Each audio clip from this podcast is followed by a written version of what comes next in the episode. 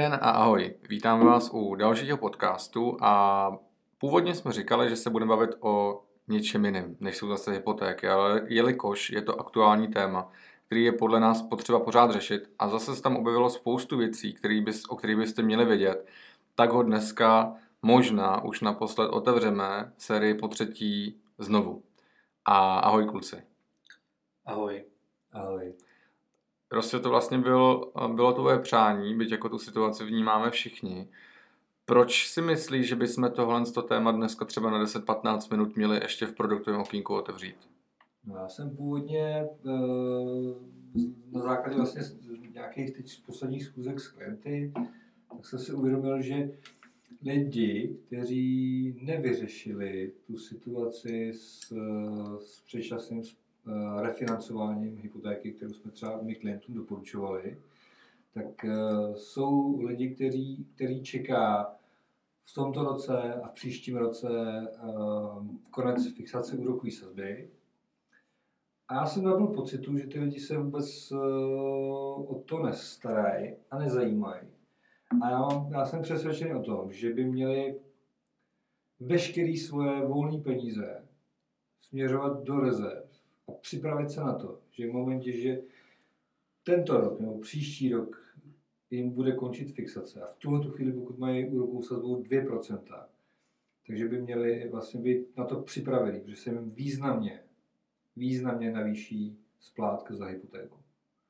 Hmm. Vlastně jedinou možností, kterou vlastně to můžou dneska řešit, tak je uh, možná dopřední refinancování. Otázka ale, co bude prostě za ten rok ale určitě se připravit na to finančně s tím, že prostě budou potřebovat víc peněz na splátku svojí hypotéky. A máš pocit, že teda tyhle ty lidi to vůbec jako neřešej, že nebo já, já, já si to jako moc nedokážu představit, jo. Mám hypotéku, čeká mě nějaký, nějaký, nějaká doba, kdy mám nastavenou splátku, s kterou, s kterou počítám od začátku. Samozřejmě přijde ta doba fixace a ty lidi to fakt jako Já mám jako pocit, že, že oni uh, si říkají, ono nějak bude. Jo? A si myslím, že, tady musí, že, že by tady mělo zaznít pro tyhle ty, jako lidi, který to čeká, tak aby fakt veškerý svoje volné peníze, které nemusí utratit, nemusí utratit, tak aby odkládali a vytvářeli si rezervu na to, že v momentě, že se změní úroková sazba ze 2 na 4%, takže až se jim významně navýší úroková, nebo ta, ta, ta splátka, aby měli z čeho platit. Hmm. No zmiňoval si rezervy. Hmm. A určitě spousta klientů nebo spousta posluchačů má doma nějaký obálky nebo nějaký produkty, kam peníze posílají. Ne všechny ty produkty pro ty rezervy, které ty zmiňuješ, jsou vhodné, tak co by to mělo být za rezervy, jaký nástroje, nebo kam ty peníze dávat? Ale stačí prostě nějaký spořící účet, eh, jo, spořící účet, v tu chvíli prostě je to na krátkou dobu, nic, co by mělo být nějakým způsobem fixovaný eh, a prostě jenom, jenom prostě dokázat ty peníze neutratit a nechat si to na splácení té hypotéky. Hmm. Já si myslím, že tyhle lidi by se možná měli ozvat se jim finančním poradcům a zeptat se jich, jako co je čeká. On se to spočítat dá úplně jako velmi jednoduše a říct jim, o kolik se jim navýší ta, navýší ta splátka, aby vlastně věděli, jako, s čím mají počítat a kolik peněz budou muset dávat navíc. Hmm. A tím pádem a samozřejmě taky a si spočítat, kolik potřebuju, abych byl v klidu, abych nemusel řešit jako prodej toho bytu nebo té nemovitosti. Hmm. Jak jsi zmiňoval ty, ty finanční poradce, jo, tak pozor, víme, že většina z vás má finančního poradce v konkrétní společnosti. Já mám čerstvou zkušenosti z kdy jsem byl u jedné rodinky, která momentálně řeší koupy nemovitosti pro svého syna to je jedno, to je nepodstatný, ale bavili jsme se o navyšování úrokových sazeb a já jsem jí tam ukazoval uh, e-maily, které uh, jednak chodí z bank teď, přišly od asi dvou konkrétních bank o dalším navyšování a v té bance, kde byla ona, tak se na to ptala tý paní, přímo hypoteční specialistky, pak vám na to mimo podcast klidně jako řeknu, kdo to byl. A, ale ta paní říká, že nic takového už se jako neplánuje, že naopak se snižuje velký snižování a že nemusí jako pospíchat. Jo, a já jsem mě jako ubezpečoval, že přesně tak to nebude že to bude úplný opak. A tak koulela docela oči, když pak i viděla ty e-maily z jiných bank, že vlastně se to děje. Že ty sazby už v bankách, které byly ještě před týdnem, řekněme nějakých 4,19 při pětiletý fixaci, jak jsou teď nově na 5,09 základu sazby. Hmm. Jo, takže tam je zase jako to navyšování vidět. A no nečekejte, jednoduše. Hm.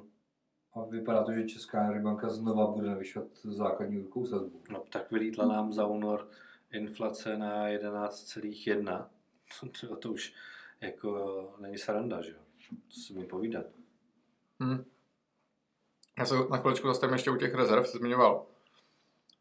Um, nic, kde bychom neměli něco čekat. To znamená, že rozhodně by to nemělo být stavebko, teda. Mhm. Rozhodně by to nemělo být penzíko. Mhm. Rozhodně by to neměl být nějaký akciový fond, například Hmm. podílový. Prostě čistě spořící účet. Nejde o to z těch peněz vydělat, ale naskromáždit je pro svou bezpečnost. Přesně tak.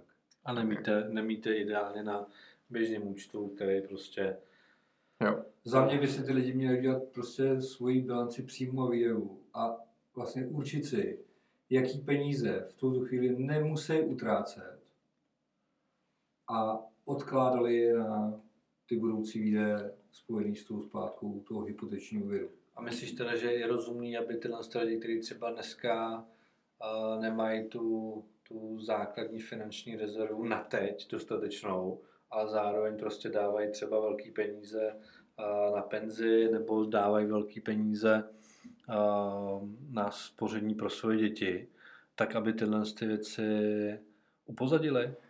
Ale já jsem v tom, tom docela jako asi uh, přísný. Já si myslím, že, že spousta lidí najde, najde tu rezervu, ty peníze, které nemusí utrácet, mimo tyhle ty nástroje, které jsou, se týkají budoucnosti. Uh, že, by to, že to může být vlastně o tom, že ho prostě nebudu utrácet tolik za, za restauraci, že nebudu tolik utrácet za, nevím, uh, chci říct za, za základní potraviny, ale prostě spousta lidí utrácí uh, fakt jako Hm. zbytečně. I já dneska prostě vidím, že když jdu do krámu, tak kupuju třeba i zbytečné věci. Jo, to jsou ty zmrzky. Třeba. No. Ale jde o to, že prostě uh, v první řadě by si měli asi udělat, uh, přes, nebo udělat si obrázek o tom, za co utrácej. Uh, možná si udělat uh, nějakou představu o tom, kde nemusí utrácet. A ano, prostě pokud by, pokud by prostě uh, museli šáhnout někam jinam, tak uh, první, na co bych neposlal peníze, tak by byly asi stavebko. Uh, a pak, pak, bych se, pak bych se možná jako přemýšlel, přemýšlel co dál, no. ale Hmm.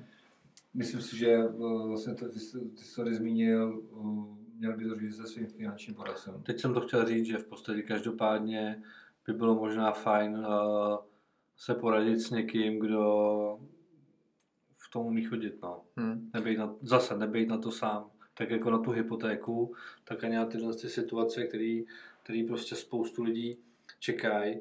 I vzhledem k tomu, že ta situace, která je dneska na Ukrajině, tak ovlivní velmi razantně i českou ekonomiku, eh, český výrobce a už je to vidět teď. Eh, Jako, to taky nebylo lehký pro ty lidi. Jo, vím si to, že prostě mluví se o Škodovce, o, o, už se mluví v podstatě o nějakém propouštění ve Škodovce a teď si vím, že, že eh, je to prostě rodina, kde ten chlap je tím živitelem a ta rodina je na něco zvyklá a najednou ten eh, standard prostě o 20, o 30, o 40% jako půjde dolů toho příjmu.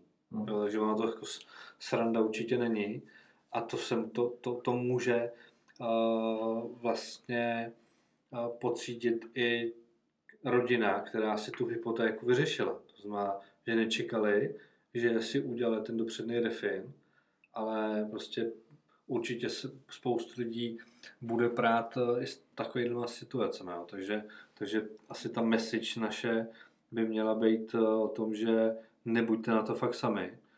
Řešte to s někým, kdo, kdo vám eh, s tím prostě může pomoct. Hm. A teď jsme vlastně krásně narazili na to, že ta situace, která nastane, a jenom to zdražování a ta inflace tak nepotká jenom lidi s hypotékami, ale potká Hmm. úplně všechny. Takže pokud se do dneška si nedělali žádnou finanční bilanci, tak si ji udělejte, protože ať už z vlastní zkušenosti, tak i ze zkušenosti mých klientů a i blízký rodiny, kde se jako nemohli najít peníze na nějaké uh, šetření si a tvoření rezerv, tak byl problém především v nepřehledu, v tom, co vlastně jako měsíčně vydělávají a v tom, co utrácejí, základní přehled. Takže tím začněte a věřte, že tam jako najdete docela dost položek, který vlastně můžete omezit, anebo dost volných peněz, který můžete dát stranou. Hmm. Tak to jednoduše udělejte, protože budou potřeba. Mhm. No a další téma, krátký je Sberbanka. Nemusím asi zmiňovat, co se s ní stalo, to už dneska všichni vědí, ale jaký jsou možnosti. Víme, že už zřídila speciální účty pro splácení těch závazků, ale všichni asi si myslíme, že není správně u té Sberbanky zůstávat. Jak na to koukáte vy? Co dělat dneska? Tak asi tím zák, tou základní věcí tak je, je sledovat stránky uh, Sberbanky, uh, České národní banky, kde, kde nějaké základní informace jsou, které se aktualizují. A v podstatě uh, určitě doporučuji ty úvěry nadále splácet. Já, já vím, že se občas na některých uh, skupinách na Facebooku objevují jako hlasy, je to v cajku, nemusíte splácet, prostě ta banka končí. To je hloupost, prostě ty závazky splácet musíte, takže určitě to dělejte. Uh, pokud tam máte nějaký uh, peníze, tak uh, přes uh, garanční fond už dneska vyplácí komerční banka. Zatím, co jsem slyšel a viděl, tak tak to zvládají, že, že to nejsou nějak jako velký, velký problémy na těch pobočkách. Ale co se týče toho, co se dá čekat, tak těch možností je asi víc. Mluví se o tom, že, nebo jedna z možností je, že, že některá z bank na, na trhu v České republice koupí portfolio úvěru Sberbanky, Otázka, jestli to je reálný, já si upřímně myslím, že do toho ty banky nepůjdou. Hmm. Nehledě na to, že já se na to snažím koukat z pohledu té banky. Jo. Kdybych byl banka, a teď to bude znít možná trošku drsně, jo, ale, ale měl bych odkoupit ničí závazek s úrokem 1,89 fixovaný na 10 let. Tak to pro mě biznesově vůbec nedává smysl. No jasný, protože ty, ty, ty zdroje dneska koupíš No. za, za 4%, že jo? Jo, takže si koupím nejdřív ty, který mají minimálně jako 3,5 vejš, aby Hmm. mě to dávalo aspoň nějaký ekonomický jako smysl. A tam ty prostě nechám v čekárně. A teď otázka, jestli jako tam budou čekat do nekonečna, nebo prostě někam spadnou a nakonec to stejně dopadne tak, že banka napíše, hele, my vás vezmeme, ale ne s vašima podmínkama, protože prostě to není pro nás OK. Takže já si nemyslím, že čekačka je úplně jako vhodná doba. Hmm, hmm. Uh, asi ne. Uh, v podstatě se dá spíš očekávat to, že uh, to portfolio nikdo uh, nekoupí, aspoň já si to myslím, a že uh, dřív nebo později ty klienty čeká uh, oznámení uh, Sberbanky, že ten úvěr vlastně zesplatnějí k nějakému určitému datu a oni tu situaci musí vyřešit. Je teda otázka, jestli čekat nebo nečekat. Já si myslím uh, upřímně, že ne, protože uh, ty sazby půjdou ještě trošku, trošku nahoru. Uh, většina bank eh, po tom, po, tom, po tom prvním šoku tak vlastně oznámila zákaz eh, refinancování eh, úvěru Sberbanky. Minulý týden to všichni, všechny, všechny banky vrátily zpátky, takže, takže možnost refinancování je. A určitě je to věc, která, to, to, to, o kterou by se ty lidi měli už dneska zaj- zajímat, podle mě. Měli by to začít řešit, eh, měli by si z- začít zjišťovat ty informace a řešit to co nejdřív. Ano, budou klienti, kteří mají dneska sazbu 1,55, já jednoho takového klienta mám, a pokud prostě nebude mít ty peníze z vlastních zdrojů, tak ho čeká prostě úroková sazba kolem 4,5%. A to, je, to je prostě situace, do které se ty lidi dostali ne vlastní vinou, a, ale jako řešit se to musí. Možná mě napadá, jestli bys neměl vysvětlit posluchačům, že ne každý si dokáže představit, co to je ze splatnění úvěru. A pak mě zajímá, a nebo měl bys podle mě říct, eh, měl by, měli bychom říct, jaký jsou úskalí toho refinancování. No, ze splatnění eh, v tady tom, v tady tom uh, smyslu, tak znamená, že banka v podstatě napíše tomu klientovi, do toho a toho data nám máte, nám uhradíte celý, celou výši nesplaceného úvěru nebo nesplacené jistiny uh, a ten klient prostě musí ten úvěr doplatit jednorázově. Uh, může čekat na tenhle ten dopis, uh, pak je otázka, jaký budou podmínky na trhu, jestli budou stejné nebo jestli budou horší a kolik na to bude mít času. Uh, za, mě, za mě nečekat asi v tuhle tu chvíli. Uh, a jaký to má úskolí? Uh, úskolí to má takový, že samozřejmě půjdu uh, do nového úvěrového vztahu, to znamená, banka si mě, nová banka si mě bude bonitně prověřovat, to znamená, bude jí zajímat můj příjem. Upřímně klienti, kteří třeba i díky covidu tak eh, prostě ty příjmy mají nižší, nebo prostě podnikatele víc optimalizovali, tak můžou mít problém.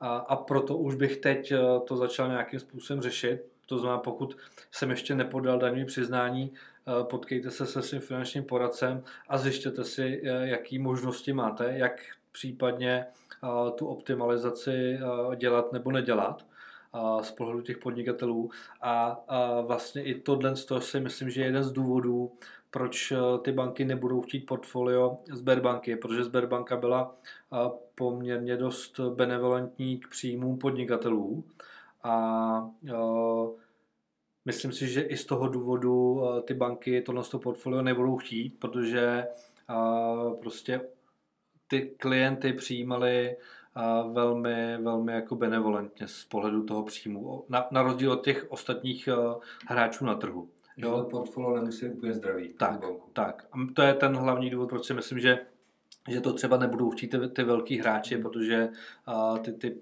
podmínky mají přísnější.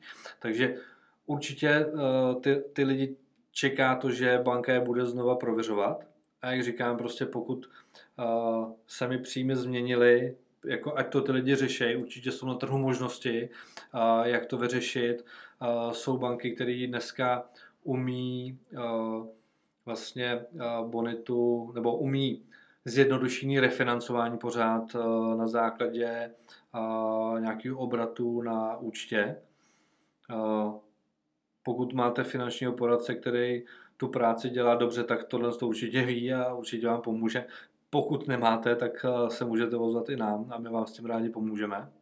Takže to je jedna věc. Rozhodně tam bude vstupovat Eh, ocenění té nemovitosti, to znamená, jsou to další náklady, prostě je tam eh, odhad té nemovitosti, zase jsou banky, které při refinancování eh, umějí automaticky odhad zdarma. Mm. Jo, to znamená, určitě i tyhle ty náklady budou něco hrát, nebo znamenat, jsou tam náklady spojené s, s katastrem nemovitostí. V podstatě je to, je to proces hypotéky, jako kdyby Ať si vzpomenu na to, co, co zažívali, když tu, když tu hypotéku brali poprvé, tak to je čeká vlastně uh, znova. Svojí ale, hmm. ale pod daleko větším tlakem.